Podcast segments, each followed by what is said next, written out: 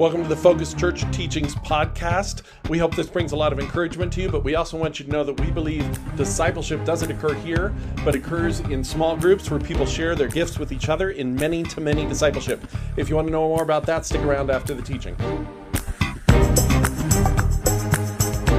We've been talking um, about our core values, the foundations of focus. And just to remind you, we've been talking about the fact that that the foundations of focus for us they are and they really should be core values should be this way for all organizations but because they're often not i really want to clarify this. For us here at focus our core values are foundational. There are three things. They're foundational which means that we literally built the the structure and the system and the processes of focus church. We built them from these core values. We didn't build something and then try to add core values into it um, we didn't do things that just because they've always been done that way and then try to figure out how to make the core values fit. Literally, the, the core values we've been sharing and will continue to share for the next few weeks are the things that decided what focus looks like. Um, because of that, that means our core values are also expository. That means they explain why we do what we do. So at any point, if you're wondering why do they focus on this, why do they emphasize that, why do they do this, why do they do that, you, it should be able to be explained by our core values. Um, and, uh, and, and for us, it, it, it, it uh, there's a close connection. I've been in a lot of organizations where that isn't always the case, but again, for us, they really are. And then thirdly, our core values are driving. They are the things that drive us forward. So they will continue to make the decisions for us as far as if anything changes or doesn't change, those will be the things that will drive us forward. If our current structure no longer suits the core values someday because things change around us, we will change our current structure. Um, but it seems to be right now that they are foundational, they are expository, and they do drive us forward. And so we've been going through what those core values are, and we've talked about three of them so far. And they can, they can all be started by saying, at Focus, we seek, and then we have a, a little line that explains that core value. So just as a way of, of, of remembrance, does anybody remember, um, and here in the room, because I got the volume turned down on the meeting owl until, till the end, but does anybody remember what, what the first core value number one was? We seek to make life easier by a kind word, deed, with our portion of grace. That's good. You're a little bit ahead. That's the second core value, but we'll get to that. Ask the most important question. Very good. Yeah, we at Focus we seek to make church the best place to ask the most important questions. And if it doesn't show up on the screen, we're just going to press right on because it appears not to be. Um, and that's correct. And the second one uh, you already mentioned is we seek to make everyone's journey a little easier today by a kind word a simple service, a stewardship of God's grace. And we talked about that stewardship of God grace, God's grace, and it's particularly on the third core value we talked about it, where we said at Focus we seek in our groups to facilitate many to many discipleship rather than merely discussion. And that many to many discipleship, we believe the whole reason it works, that it makes a difference, is because we've all been given a stewardship of God's grace. We've all been given a, a piece, a slice of the very power and love of God to bless other people with. And because of that, we believe it's grace that actually disciples people. And so, as each part of the body, as Paul talks about in Ephesians, as everyone does their work, discipleship isn't just something that one person does for a bunch or one person does for one. Those things do happen. But the most common and effective manner of discipleship is when everybody is involved in discipling everybody. It's many to many. And so we, we, we then create these groups, these little communities that we call focus groups, with the goal being that many to many discipleship will happen in those groups. And what we work on as leaders are, are the, uh, your focus group leaders meet with me twice a month. Um, and then many times we'll meet, we'll meet beyond that and chat a lot. We're in, we're in a lot of contact.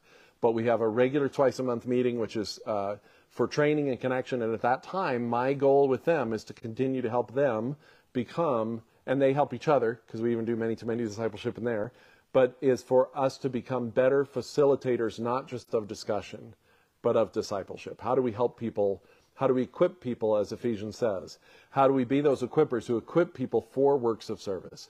How do we help people to do things that will really serve each other with the grace that we've been given, understanding that discipleship happens when we do that? So that's our first three core values. And I hope that you can begin to see how they are foundational and expository and driving. How these are, are the things that go into why we do things the way we do them. Our fourth core value, I want to come at a, a little bit sideways. Uh, I want to I want to bring up an idea, which is the idea of accountability. accountability, I don't know how you feel about accountability. There's lots of strong feelings about accountability. Um, some people love the word. It's a, it's a buzzword in business and in churches and, and, and uh, in government, right? We want accountable governments. Of course we do. We want people to be accountable for their actions. Um, in churches, the word accountability, it, it has a lot of mixed messages. And I know that for me, for many years, the word accountability in church was something that I thought was good, that we needed to have, that was really important, but I always kind of dreaded it. It was not something I really looked forward to. I knew that I needed accountability because I'm I do things bad sometimes, but it was never something that was encouraging to me. And and and as men, I don't know, but if, I guess women do this too, but it also seems to be something men do a lot. Um, we have accountability groups where we get together with other men, and usually it came down to talking about all the ways we failed in that week, and um, and somehow that would help us to not fail in the next week. And uh, that just didn't often happen that way for me, to be honest um, that it didn't help me get better the next week. It made me feel worse about each succeeding week. but what is accountability? That's the question. Because we do believe in a certain kind of accountability, an obligation to hold each other accountable for something. But I think the bottom line is for what? I think I think if you just kind of were to kind of come up with a baseline definition of accountability, at least as it's seen in the church, I think what we see it in, in, sort of a neutral or positive sense Accountability is, I think, often seen as a kind of positive peer pressure, which we put on each other to help people make some sort of change, which can then become a consistent, permanent change for them. That's, that's the goal of a lot of accountability, right? That, that there's going to be this positive peer pressure, which will keep me doing what I'm supposed to be doing until eventually that becomes a new, a new way for me, a new way of something, a new way of living because of the accountability that I've received as far as it goes, I don't think that's necessarily a bad idea. But again, it gets back to the question what is it we're trying to change? What is it that we're trying to exert that positive peer pressure to make happen? What is it that we're trying to hold people accountable to? And so I just want to kind of talk through a little bit some of the ideas that, that, that we often may feel or have in churches. And that's that accountability, maybe, maybe what we're trying to change is behavior, right? So accountability is, getting everybody to behave according to a shared standard. So you have a group of people, these are the good behaviors, these are the bad behaviors. Now we're going to help each other behave according to a shared standard. That's possible. That's the way a lot of people see accountability. That's certainly not always negative, right? We do sometimes, even as communities and cultures, we, we need to have certain behaviors that we see are shared. There's a lot of accountability in our general culture, in American culture right now. There's a lot of accountability for you know, the Me Too movement was an accountability for, for behaving, men behaving better than they often behave, right, when it comes to sexual mores. Uh, racism, there's, there's a certain amount of accountability for racism in our culture. There, there are these places where we see accountability in, in the country worldwide when it comes to that. You behave according to a shared standard. Um, and how, how do you enforce that? How does that positive or negative peer pressure look? So here's the difficulty in the church, though if, if our goal is simply behavior, then it comes down to determining which behaviors are the right ones and which ones are the wrong ones. And in a smaller community like a church, and, and even in a larger community, we can see a lot of times it comes down to everybody behaving the same way. And then we get into the arguments, even if you look at the larger culture, there's the question of at what point do we really, really shun somebody, right? Or, or cancel or or, or, or chastise them or even lock them away, at what point does their behavior deviate enough that we do that? And if we're not careful, the, it just becomes everybody has to behave the same, but we lose sight of what it is we're trying to really affect. And in a church, that happens too, that, that if the goal's behaving the same, then the pressure simply becomes on behavior. And there's a couple of problems with that. If all we do in the church is try to push each other towards behaving the same, that doesn't actually line up with the Great Commission that we've talked about the last few weeks. There is a, there is a line, right, where Jesus says, teach them to obey everything I've commanded you. So there is that obedience issue. It's not that behaviors are irrelevant. But you can see that in a lot of churches, what it comes down to is we're all supposed to behave in the same ways, and it becomes very hazy and gray about whether what we're really calling people to do is what Jesus called them to do. And if it's not, then at what point are we, are we overstepping our bounds? But there's something deeper than that. Somehow behavior isn't it. Let me, let me tell you a little story. I'm going to tell you this story in three parts. I'll tell you the first part now that, that shows, I think, some of the problems with accountability. I grew up in, a, a, when I went to college, I became part of a, a church, great church, great commission association of churches, changed my life. I would not be a pastor today. Focus would not exist without that group. Um, and I became a part of this group, and they really wanted to, to see everyone apply the scripture in really practical ways, and that, that changed my life. No question about it. Great things I learned there. But there was this emphasis on accountability, and I remember one particular year that we were all focused on having quiet times. Now, that may or may not be a familiar phrase to you. Some of you have been in church a while, evangelical churches, you may have heard that phrase. Some of you who have not, you may not. It simply means this quiet time is time that you set aside to spend with God in prayer and scripture. It's a good thing. Again, nothing wrong with doing that. In fact, it's a positive thing I recommend everybody do. But that's what it is. It's this idea of spending some time. And, and, and, and in, in our particular moment at this time, it got even very specific. Like you needed to do it in the morning before you did anything else. There might be good rationales for that, but that's, that's nothing ever commanded in scripture. But, but, but there it was. You needed to do it in the morning before you did anything else. You needed to pray. You needed to read scripture and you needed to find an application in the scripture to take through your day. And if you didn't, you failed at the quiet time thing. And so for accountability, I remember that uh, for a while we were all doing it. I was doing it, and all my friends were doing it.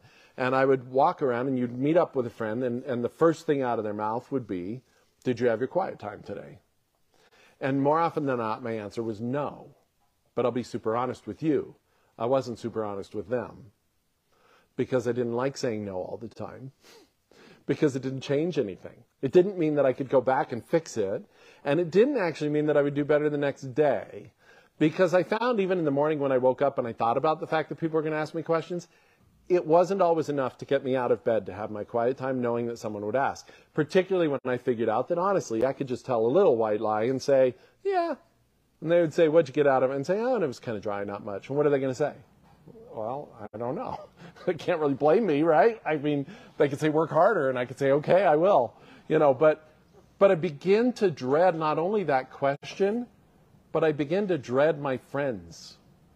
I begin to not want to see my friends on campus, my Christian ones, because I knew that they were going to ask me if I'd had my quiet time. So the upshot of this kind of accountability, trying to change my behavior, which was a good behavior to change, but the upshot of this accountability was that it, it, it led me to recognize that I could be dishonest and foil the whole accountability structure to begin with. It led me to not seek out the very encouragement and accountability that I needed for quiet times. And most of all, it led me to forget why I was supposed to be having a quiet time in the first place. There was a deeper reason for it, right? There was, there was presumably I wanted to grow and I wanted to know God and I wanted to pursue Him, and I forgot all about that. It all became about, and even when I did have a quiet time, it became about what, not, not what am I learning from this, but what can I grab that I can share with somebody when they ask me what I'm learning from this, which is not the same question. And so I would look for nuggets so it would sound like I had a really good quiet time. And my goal shifted. So my behavior changed, but my goal was not even what the goal had been. And I began to realize this was not effective. And this is part of the problem. When we are just focused on changing people's behavior, it can lead to self righteousness, right? It can lead to a dishonesty. It can lead to this idea of just how do we how do we fake that behavior? How do we make ourselves look better? Because we begin to see that the standard of spirituality is behavior, which is a very superficial standard. Not completely irrelevant, but it doesn't go very deep, does it? I can fake behaviors, maybe I can even change behaviors, but am I really moving closer to God in the process? Well, I don't know, and I don't care because that's not what the accountability is about if you're just trying to change my behavior. So it seems like maybe what we need is an accountability for something deeper. Simply trying to change behavior is perhaps not enough. Maybe what we need is to get beyond behavior to what people are thinking. So this is another level of accountability that sometimes churches go for is can we all think the same way? And and that eh, depending how you put it, that could sound really negative or really positive. But let's I put it in a fairly negative way. Thinking the same way as everyone else in the group doesn't sound great to anybody. But but you can hear how this could be phrased in more positive ways. We all have the same values. We all have the same, we're focused on the same things. We're thinking about the same goals. Our minds are dwelling on the same principles and issues. And, and, and, and it is deeper, it is a different level in behavior. Like instead of just trying to get me to have a quiet time, what if somehow my friends were trying to get me to really think about why I should be having a quiet time? To begin to think about why it is beneficial to have a quiet time to be able to, to begin to think about the verses that I'm supposed to be thinking about. There's a, there's a positive thing in getting to this next level. The difficulty here, though, is how on earth do you hold people accountable for what they're thinking? This is certainly not easier to uh, discern than behavior. In fact, it's harder, isn't it? Behavior you can fake, but you can't, you, at least it's there. You see it or you don't. But thinking, you can just outright lie. you can never, ever change your thoughts at all and tell people. So, how on earth do we hold people accountable for what they're thinking? And secondly, what exactly is it that we're all supposed to think? And this is interesting because you say, well, Scripture. Okay, which Scripture? All of it. Hmm, that's a lot. Um, shall I think a lot about? I had a friend in college, the same same college, same group. He had a an interesting sense of humor. I think it was his way of rebelling against some of this accountability structure. Whenever, you know, we did something, which again was very nice and I still recommend, but when you gave a card to somebody or, you know, they were sick and you got them a get well card or you just gave them a card of encouragement, lots of times people would just write verse references without writing what the verse was. And it was a little bit of a way to get people to look up scriptures. Even there, it was a little bit annoying because it wasn't just a I love you, I'm giving you a scripture. It was, I love you, I'm giving you a scripture, and are you going to be honest enough to look it up? Well, I had a friend who knew people didn't look them up. So he began to write Leviticus. I should have looked up the detail of this, but there's a verse in Leviticus. He would always write that reference, and he would wait to see if anybody ever got back to him because the reference was, May curses and boils come upon you all the days of your life. And so he used to write that on cards, and people would be like, Thanks so much for the card. And he'd be like, Yeah, what'd you think about the verse? And then it's like, Oh, it was great. One of my favorites, my life verse. And he'd be like, Uh huh, really? Okay. Um, but, but is that the verse I should be thinking about? May curses, curses and boils come upon you all the days of your life. May you be cursed with boils from this day forward. I mean, what do, what do we mean? And, and then here's the other issue. What does it mean when you encounter a situation in your life which is not clearly laid out in Scripture? That Scripture doesn't tell you exactly what to think? Because let's be honest, that happens a lot. Well, now what does that accountability do for me? How, what, am I, what am I supposed to think? I'm working at a job. This job is really hard. My boss wants me to do things that I personally don't think are right, but I don't see anything in Scripture about it, but I'm having a hard time with it. Should I do it? Should I not? What should I think about that? Well, how do we decide? And if we decide because one person who seems to have a lot of wisdom tells us, then how quickly do we go from all thinking the same things about the Lord to all simply thinking the same things that the person we admire who has the most charisma and the most persuasion tells us? What prevents us from simply becoming, you know, copies and, and tape recordings, uh, duplicates of the person that speaks the loudest? You know, there's a lot of things that Jesus just didn't comment on. That's the bottom line. There's a lot of things he did not comment on that we run into today. And some of the things he did comment on, they're not super clear. How do we how do we understand it? Let's say that we're having a discussion about taxes let's say that in our discussion about taxes, we say, well, what, what are we supposed to do? And someone goes to the story where Jesus pulls this, someone asks him about taxes, and he pulls a coin out of a fish's mouth, and he says, whose image is on the coin? And they say, Caesar's, and he says, then give to Caesar what's Caesar's, and give to God what's God's. And then we say, go think that about taxes. Well, I don't know what that means. I mean, we would have to have a lot of discussion, and at the end of it, what if you think that means something different than I do? Do I hold you accountable or do you hold me accountable? What, what do we do? What is the same thing we're supposed to think? It gets worse than that. What about other political issues that are so completely different from the political world that Jesus lived in because they didn't have the choices we have? And unfortunately, in a lot of churches, what, what the accountability to think the same has become has been follow the same political and philosophical ideologies that the leaders of that church follow. And it's very hard to find scriptures that really tell you whether we should have governmental welfare or not. Now, some people say it's not hard at all. I can show them to you. That's great. And I'll show you the ones that argue with you. And let's have a discussion. But it isn't as simple as you think. So maybe it's not about what we think. Maybe it's still a level deeper. Maybe, maybe just holding people accountable for what they do and just holding people accountable for what they think. Maybe there's, maybe there is a deeper level because we aren't just wanting to all think the same thoughts. We want people to value the same things. We want people essentially to agree on some ethical standard. Maybe that's what accountability is for. And that makes a certain sort of sense. We all want we want people to love and we want people to treat each other the same. And then when you look at things like racism and the Me Too movement, there's an ethical standard there we're looking for. And it does lead to behavior, right? But it's flowing from this ethics. So maybe that's what accountability is about. That we're trying to come to the same ethical standards. I'm not going to spend a lot of time on this. this sounds good. The problem is, it just doesn't line up with what Jesus asked from us. The Great Commission does not say all adhere to, a, to the same ethical standard. I mean, maybe you can, you can get there, but that doesn't seem to be the deepest level. That doesn't seem to be what it says. And here again, the problem is ethics are complicated. And if you were here during our Foundations of Christianity series, one of the things we talked about is that as human beings, to this day, we are terrible at knowing what's right and what's wrong. We think we're good, but we're very bad. And once again, if you go to Scripture and say Scripture will tell us exactly, the problem is it just doesn't always. See, it would be convenient if God had written us a manual for life which covered every situation. And God is supernatural. He could have done it. He could have given us a magical book, which when you're encountering something that's difficult, you open it up and it tells you exactly what you should do. He absolutely could have done that. If his goal was for us to all maintain a certain ethical standard, he would have absolutely done that. Why not? Then you can go to that book and say, Today I faced this situation with this person at this moment and I don't know what to do. And it would say, Go do this. Some people try to read the Bible that way, unfortunately, often.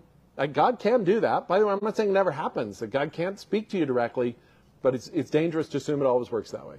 I, I remember hearing a story it's it's it's a joke. Don't get too too bent out of shape here about this story. I, I remember hearing a, a, a story about a, a, guy who was actually wrestling with was his life worth living anymore, and so uh, he was contemplating contemplating what he should do. He's like, what should I do? How can I how can I fix things? My family hates me and I'm bad to people and I just don't know what to do. And he said, I'm just going to open scripture. I'm going to find a verse and that's to God's going to speak to me. And so he opened a verse and the verse he opened to said Judas went and hung himself. And he thought, "Oh my gosh. Is that what you're saying? That's what I should go do?" And so he, he said, "Let me let me try again." So he flipped to another verse and he pointed at it and it said, "You go and do likewise." Okay. It's a joke. Nobody killed themselves as a result of this. It's a bad joke. But my point is, it's a certain sort of approach to Scripture which is just not what God ever promised us. He didn't promise us that the Bible is a magic book which tells us the ethical situation at each moment. And I'll be honest, I don't even think Christianity is intended to be an ethical standard at its base level. Now, love your neighbors yourself is certainly an ethical statement. And certainly that's an ethic we should apply. But you can tell by the arguments that Jesus had with people about that very ethical statement that even to them it was not clear what that meant. And even to us, it's not clear what it means. So it's just very difficult. And again, how do you hold people accountable for an ethical standard? You can try to do it by grilling them. You can try to do it by looking and seeing what they're thinking about. You can try to do it by adjusting their behaviors. But these all fall short. And these all lead us to a place ultimately which is not the goal of the Great Commission. Because what we are not trying to be, what Jesus did not define discipleship as, he never said to us, What I need you to do is go into, the, into all the world and create communities where everybody behaves in the same way. I need you to go out into the world and create communities where everybody thinks the same way. I need you to go out in the world and create communities where everybody has the exact same ethical philosophy. These are none of the things that Jesus said. Do all these things happen, perhaps? Do we find that there are certain behaviors churches do and don't do, that people of God do and don't do? Yes. Do we find that there are certain thoughts that people of God do and don't, you know, nurture? Yes. Do we find that there are certain ethical approaches that people of God do and don't share? Yes. But these are all the reflections and symptoms of what we're really looking for. And if we focus on the symptoms, we miss the deeper level. So, what is accountability in a church? Uh, uh is there nothing left? If we're not supposed to get each other all to behave the same and think the same and have the same ethical standard, then what's left? What is the point of the church and accountability in a church? And I want to show you a verse in Galatians 5. Is it moving? It is. Look at that. Wow. Okay. I want you to listen. We're gonna we're gonna. This is another one of those moments where we're actually to start a little bit later and then back up to the verse right before because I want you to see something in this order. I want you to see that this verse we're about to read here in Galatians 5 this is Paul calling for accountability.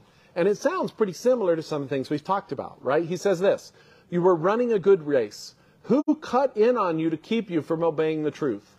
That kind of persuasion does not come from the one who calls you. A little yeast works through the whole batch of dough. I am confident in the Lord that you will take no other view. In some ways, this is funny because this sounds like everything we just talked about accountability maybe isn't, right? Because he starts by saying you were running a good race. Your behavior was good.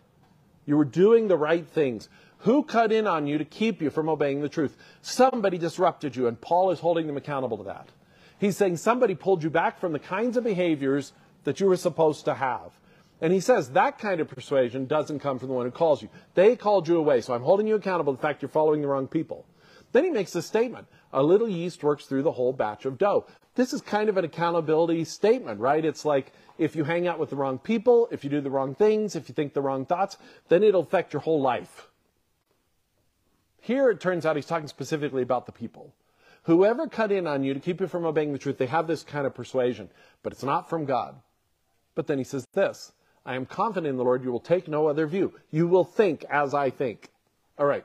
So, so in one sense, Paul is, is specifically trying to protect them from a false teaching and a behavior which comes from it. So you could argue that's thinking and behavior and possibly even ethics. In this case, we're going to see in a second, the specific false teaching that he's trying to protect them from is this idea that circumcision is required before you can become a Christian. So there were the Jews, most of them were already circumcised because God had asked them to be as Jews. The Gentiles were becoming Christians now, and the question was, did they have to become circumcised so that before, essentially, did they have to become a Jew before they could become a Christian? But it had this very specific context of circumcision, which was a huge identifier for the Jews. And so he's saying, he's specifically saying, this teaching, this persuasion that tells you that you have to get circumcised before you can become a Christian, that's not from God. It's a bad teaching, and it's going to disrupt your race. It's going to get you distracted. So he is trying to protect them from a wrong way of thinking, and he is trying to protect them from the behavior which comes from it, getting circumcised. He basically says, just don't, don't go get circumcised. To the Galatians, he says, don't do it. But there's a couple things that tell us that there's more, a deeper level even than anything we've discussed so far. That it's beyond ethics and beyond thought and beyond behavior. And one of the things that tells us this is I'll just tell you this little piece of information that's not in this passage. There are other people in the church that Paul specifically says do get circumcised. In fact, there's a moment in the church where Paul takes with him a Greek to to share the gospel with a bunch of uh, Jews, and he says to this Greek assistant of his, We should get you circumcised before we go talk to them. Well, here he's so strong saying this would be the wrong behavior, which goes to show that he's not concerned about the behavior. Even though that's the accountability that seems to be coming to bear, where his point is don't get circumcised, in another context, he says, do get circumcised. So there's something about the accountability that's deeper, which allows Paul to discern at one moment you should get circumcised, and another moment you shouldn't. In other words, it's the very kind of helpful accountability for those gray areas that we just talked about that Scripture doesn't give you. Somehow, Paul is able to look at this community and know what would be best at that moment. And it's not that they all behave the same. Another way to think about it is that those who are saying you must get circumcised are actually opposing their own accountability of behavior by saying we should all behave the same. The Jews got circumcised, you should get circumcised. So there's something here that he's trying to get back to. And it turns out that Paul isn't really trying to get them behave a certain way, but in fact he's disagreeing with the idea that what they do matters at all.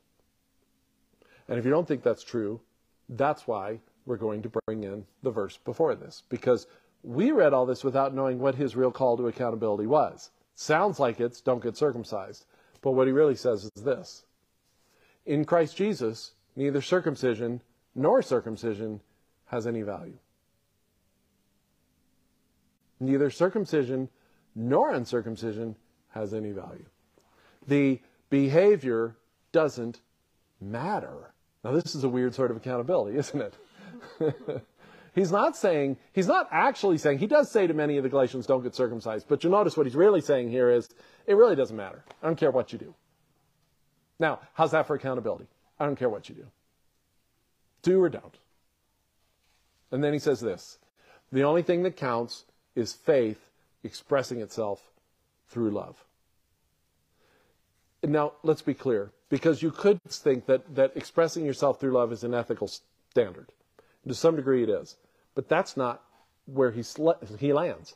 He doesn't say the only thing that counts is love one another, right? He says the only thing that counts is faith expressing itself through love. Expressing itself through love is again the result of something deeper.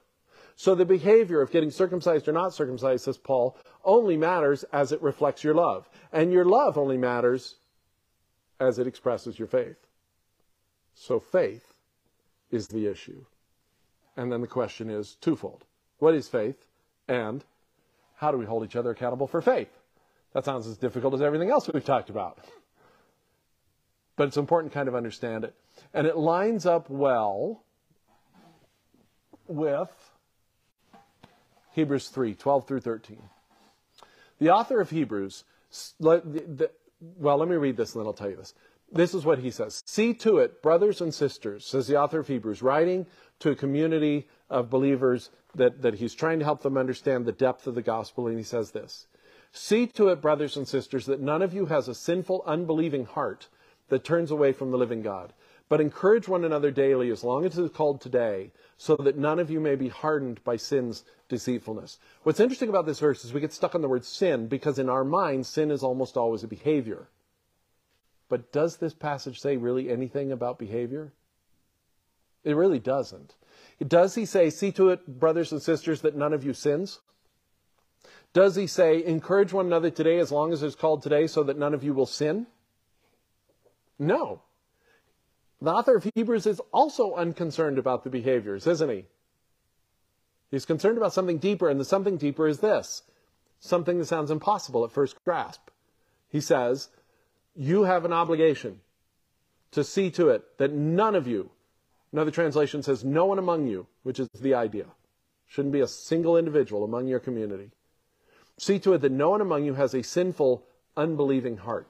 And, and I'll just say this as a point of clarification, and I would invite you to read the book of Hebrews from beginning to end, and you will find what I'm about to tell you is 100% clear and true. I'm not stretching this at all. The author of Hebrews very clearly throughout the entire rest of the book equates lack of faith with sin. To him, sin is not disobedience. To him, sin is not a, a behavior issue. Sin is a lack of faith issue. Sin is disbelief issue. So when he says sinful, unbelieving heart, to him, that's synonymous. A sinful heart is an unbelieving heart. But notice that his accountability, what he's saying we're responsible for, you can't get much deeper than the heart, can you? It's not what you do. It's not what you think. It's not an ethical system. It's that somehow we're responsible for one another's hearts. Now, if at the moment you're like, okay, now that just sounds like an impossible task, then I want to invite you on this journey because at least you're taking it seriously. And I want you to see that for the author of Hebrews, when we think accountability is simply changing someone's behavior, thoughts, or ethical standard, we are not taking our obligation seriously enough. When Paul says, I don't care what you do, it's not because he doesn't take seriously our obligation to one another. When the author of Hebrews says, I don't care what you do, it's not because he doesn't take it seriously. It's because he takes it more seriously. And he sees that it's something very deep and very difficult. And so he says, See to it, brothers and sisters, that none of you, and again, the idea is not yourself, it's you're obligated to the rest, to no one among you, to your community. This is not an exhortation to the individual. This is not saying, see to it that you do not have a sinful, unbelieving heart. It is, see to it that no one among you has a sinful, unbelieving heart. It turns away from living God. But encourage one another daily, as long as it's called today.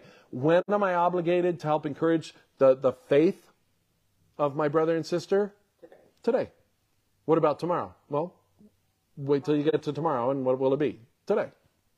Do I, should I have done it yesterday? I don't know. Yesterday's yesterday, but what is it now? It's today. There's just no escaping this kind of exhortation, is there?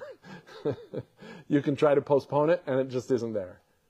So that none of you may be hardened by sin's deceitfulness. Eh, so this is what's interesting, though. Our obligation to each other is not to think, act the same, or even share a code of ethics. Our obligation, what discipleship is about, is following the Lord Jesus. When he says, Teach them to obey all that I've commanded you, and I am with you always, he's saying, Teach them who I am, and that I'm their Lord, and they should follow me. Period. That's the only way you teach everything he commanded. And in fact, someone has made the very accurate point that if you go back through all the scriptures that say very clearly what is God commanded, it always comes down to believe and trust Jesus. Period. What we're called to is to trust God. Think about the idea, this phrase, hardened by sin's deceitfulness. The hardness that we're avoiding, the hardness that we're trying to help each other avoid, is a hardness to Jesus. That's, that's the point. We're trying to help each other be, not become hard, but stay soft and malleable, not to me, but to Jesus. Not to each other, but to Jesus. Not to be controlled by each other or to listen to what I think you should do. And this is where the bottom line becomes different. When we are worried about controlling people's behaviors, then we have to make editorial decisions about what behaviors are most important and what aren't. And we already discussed we're really bad at it. When we are trying to control people's thoughts, we're even worse at that. And when we're trying to control people's ethics, we're the worst of all. What we are supposed to do is to teach people not to follow us or me or you, but Jesus himself. I have said, going back two churches now, one of my favorite things, one of my favorite commitments and things to say to my church community is there is only room in this world for one Messiah. And you are not it, and I am not it. And I will commit to not trying to be it, and I want you to commit to not trying to be it. I don't want you to be malleable and open to me because I will be wrong good percentage of the time. And I will be the most wrong when I think I'm the most right. I want you to be open and malleable to Jesus because he can get it right and will always get it right. In short, faith in this context is about living a life with Jesus as our leader. Accountability for the church is helping each other stay focused on and committed to Jesus as our leader. We want people to follow Jesus, not ourselves. The hardness that we're avoiding in people's hearts is a hardness to Jesus' leadership. Somehow, we are to be committed to help each other stay soft to Jesus, to remember his goodness and his grace and his faith. And you know how I think we do that? By sharing with one another a slice of grace that we've been given. Because what better way to help people remember the grace of God than to have them experience it? And for some of you, that will be in speaking. And so sometimes you will speak correction, or you will speak teaching, or you will speak exhortation. For some of you, you could do it without ever speaking a word. And it will be the way you love, the way you serve, the way you help. All of these are discipleship. Teaching is not a higher level of discipleship than service. This is a American evangelical idea, not a biblical one. All service where we share our slice of grace is discipleship. Because all of it reminds people to say soft to God, to Jesus, so that He gets the glory and we stay soft. Now, obviously, this impacts lots of things. This impacts the way we think, insofar that it means we should trust God's wisdom over our own. So if we're teaching people to learn to trust in God, that means occasionally we will challenge the way they think. But challenging the way they think is different from telling them what they should think. Do you see that? Challenge the way they think and encourage them to really consider what Jesus would think, what Jesus would have them do, what Jesus would have them, how Jesus would consider this. Show them scriptures that give us indications of that, and then understand it's not your job to make them think a certain way. It's your job to point them back to Jesus. Period. It does affect how we behave, in that it should be expressed through our love of God and others, right?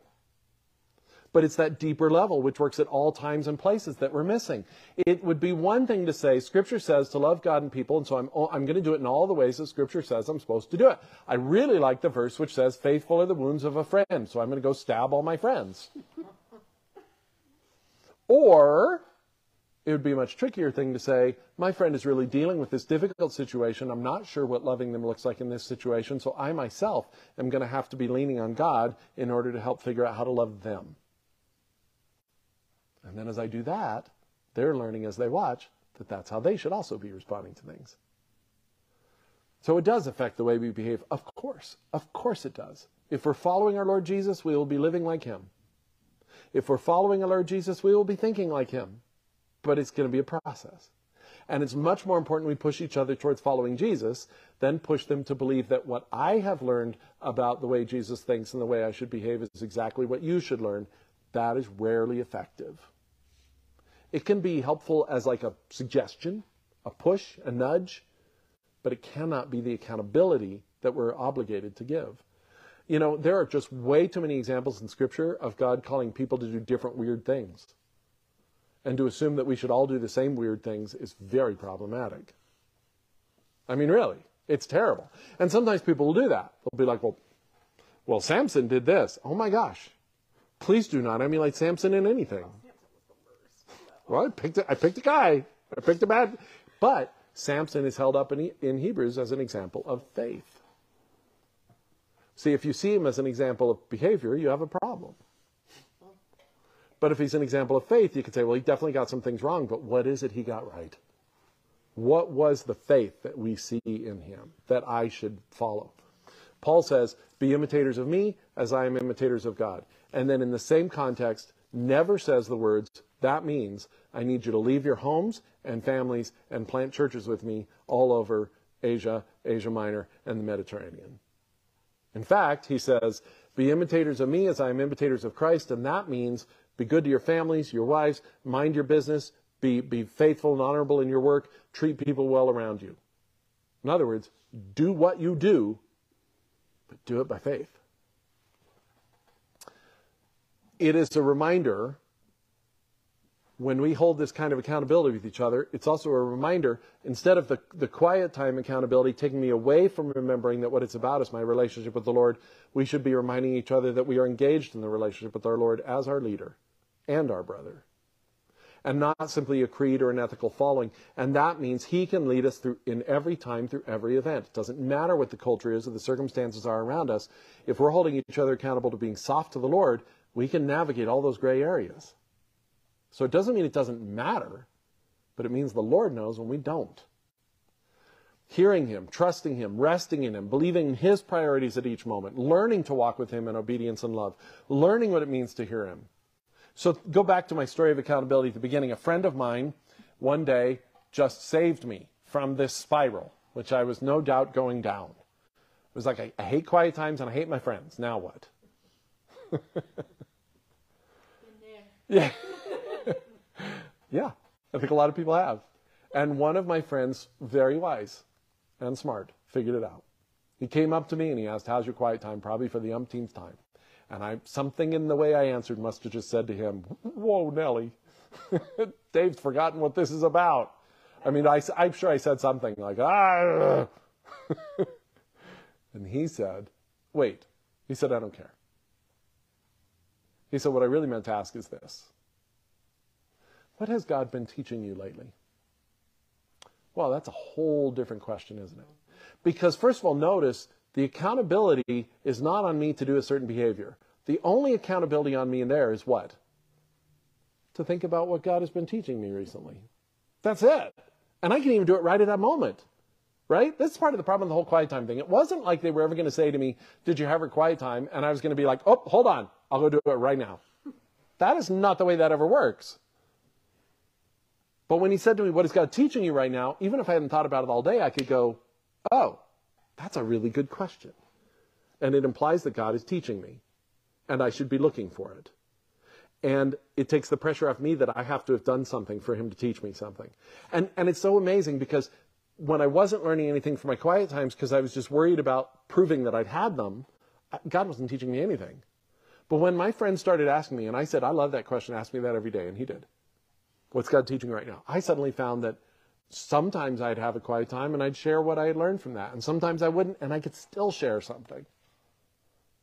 In fact, I think when he said, What's God teaching right now? I think my answer was, He's just taught me what accountability should look like. I mean, it was something like that. I was like, you, He just taught me something through you. That's an amazing question. I love that. He taught me that's the question I'm asking all my friends from now on. It's a, just a, such a different push. It pushed me to Jesus. It pushed me to God. It didn't push me to a behavior, a thought, or a creed.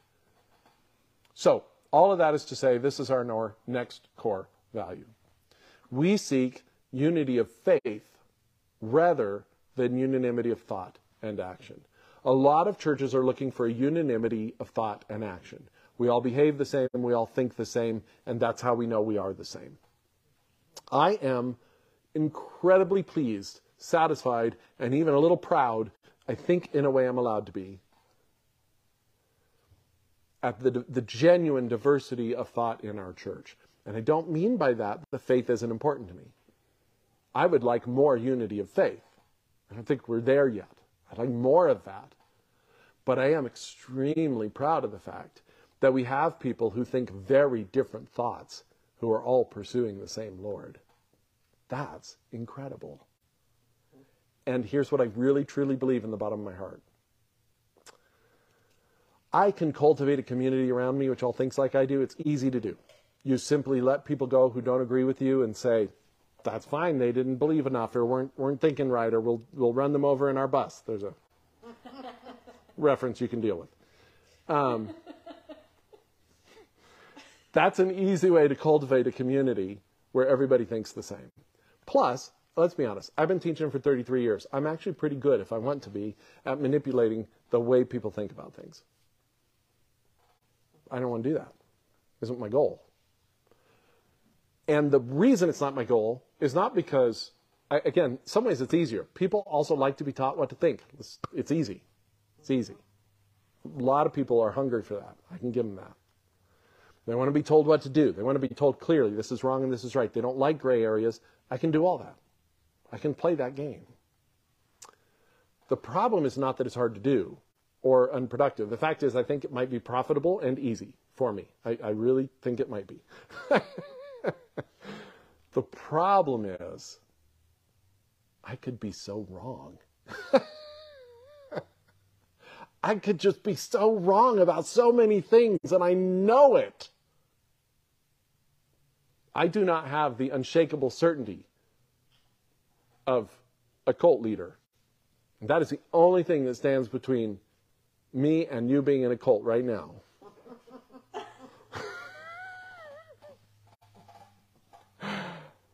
I just know that I could be wrong. And so I don't want you to do what I think. And I don't want you to think like I think because then you'll just follow my errors. I don't mind sharing what I think, and sometimes it would be helpful for you, and I do genuinely believe sometimes what I'm thinking is right, but I don't always know when it is and when it isn't. The fact that I feel like it is isn't always the determiner. But what I do believe with all my heart is that if you follow the Lord Jesus, He is engaged in your life, and He will lead, and He will get you there. Now, that means most of the time, deep down, and I think we're all this way, I believe that that means He'll get you to where I am. because, because deep down I do think I'm right. But do you see the safeguard there? I don't have to be right because he'll get you where you need to go. And if it turns out to be somewhere else than where I am, then I'll learn. Then I'll say, oh, wow, look at that. That's crazy. I was actually wrong. It requires believing that Jesus is actually engaged in our lives. But I do. It's interesting that Jesus says one of his main things is to be the head of the church. And I'm not, I, I, I will only speak, I will literally, at this moment, I'm only referring to me as a pastor when I say, I have never pastored a church where it just looked to me like Jesus led the church the way he does this one. And if you want details on what I mean by that, I'm happy to give them, but I don't mean anything hokey. I just mean that there's so little control by the rest of our leaders to make you behave and think the way they do that I see Jesus really working in people's lives in ways that he hasn't always been free to do he can do whatever he wants, but I think you know what I'm saying. So, here's some implications just very quickly that I want to mention about this. We seek unity of faith rather than unanimity of thought and action. It means we will have a diverse church. It means that there will be people who disagree with you. It means that one of the things you have to do as a member of Focus, if you're going to hang out here, and, and, and you're not going to go somewhere else, because that happens in every church, um, is that you're going to have to be comfortable. You're going to have to, to learn to be okay with the difference in the room. It's a phrase I really like. Some of us are not, not okay with the difference in the room. It's hard. And it's okay if it's hard. And some days it will be hard. But you have to learn to be okay with it, even if it's hard. because that will be the case. I have to learn to be okay with it. I was in our focus group the other day, heard somebody say something that I was like, ah, I wish you didn't think that way. Literally, that's what I thought. I thought, oh, I wish you didn't think that way. But I didn't feel the need to, to jump in and say, that's a dumb way to think. Stop thinking that way. And here's why. I could have given them a really good argument because I've been through where they are. I could have given them a really good argument why they shouldn't think that way. But I didn't feel the obligation at that moment to do it. I was okay with the difference in the room, and I knew Jesus would take care of it, and we were focused on other things. It was just an aside. We do have an obligation to each other. Accountability is real. This thing that the author of Hebrews says is real. We have an obligation to one another's faith. Sounds overwhelming, but again, if you can put it in the right context, it's not really. It comes down to are you sharing the stewardship of grace God has given you? Are you trying? Maybe you don't know what the stewardship of grace God is giving you is. That's fine. Are you engaging at all? Are you trying? Because if you are, then I believe you're meeting that obligation. If you're not, if you're withholding that grace for one reason or another, bitterness, slander, anger, you don't like the person, would be really interesting reasons, but they happen, or you don't think you have one. If any of that's true, I want to encourage you, you have an obligation. And your obligation is to make the journey easier for everyone and to help them stay soft to Jesus. And God has given you a very special supernatural gift to help that happen. It's worth exploring. Uh, number two, it's an obligation that nobody else will do. Nobody else will do it. Look, other people in the culture will seek to mold our thinking. It's their job. They're in education, they're in philosophy, they're media. They will seek to mold our thinking. Fine, let them do it or don't let them do it, depending on whether you think it's good or bad. Other people will seek to mold your behavior. Great. Let them do it or don't let them do it, depending on whether you think it's good or bad. Other people will seek to mold your ethical stance. Great. Let them do it or don't let them do it, depending on whether you think it's good or bad. But they're all doing that. But who else is going to even consider their job is to help you grow in your softness toward God? Nobody. Nobody. And that's okay. I'm not saying they should. But I'm just saying recognize if the church does not meet this obligation to encourage one another in our faith, nobody else is gonna. And let's be honest, many parts of the world are going to actively work against your faith. That is not persecution complex, it's reality. They don't share your faith. They're going to work because they think it's dumb the way you're thinking and they want you to think differently.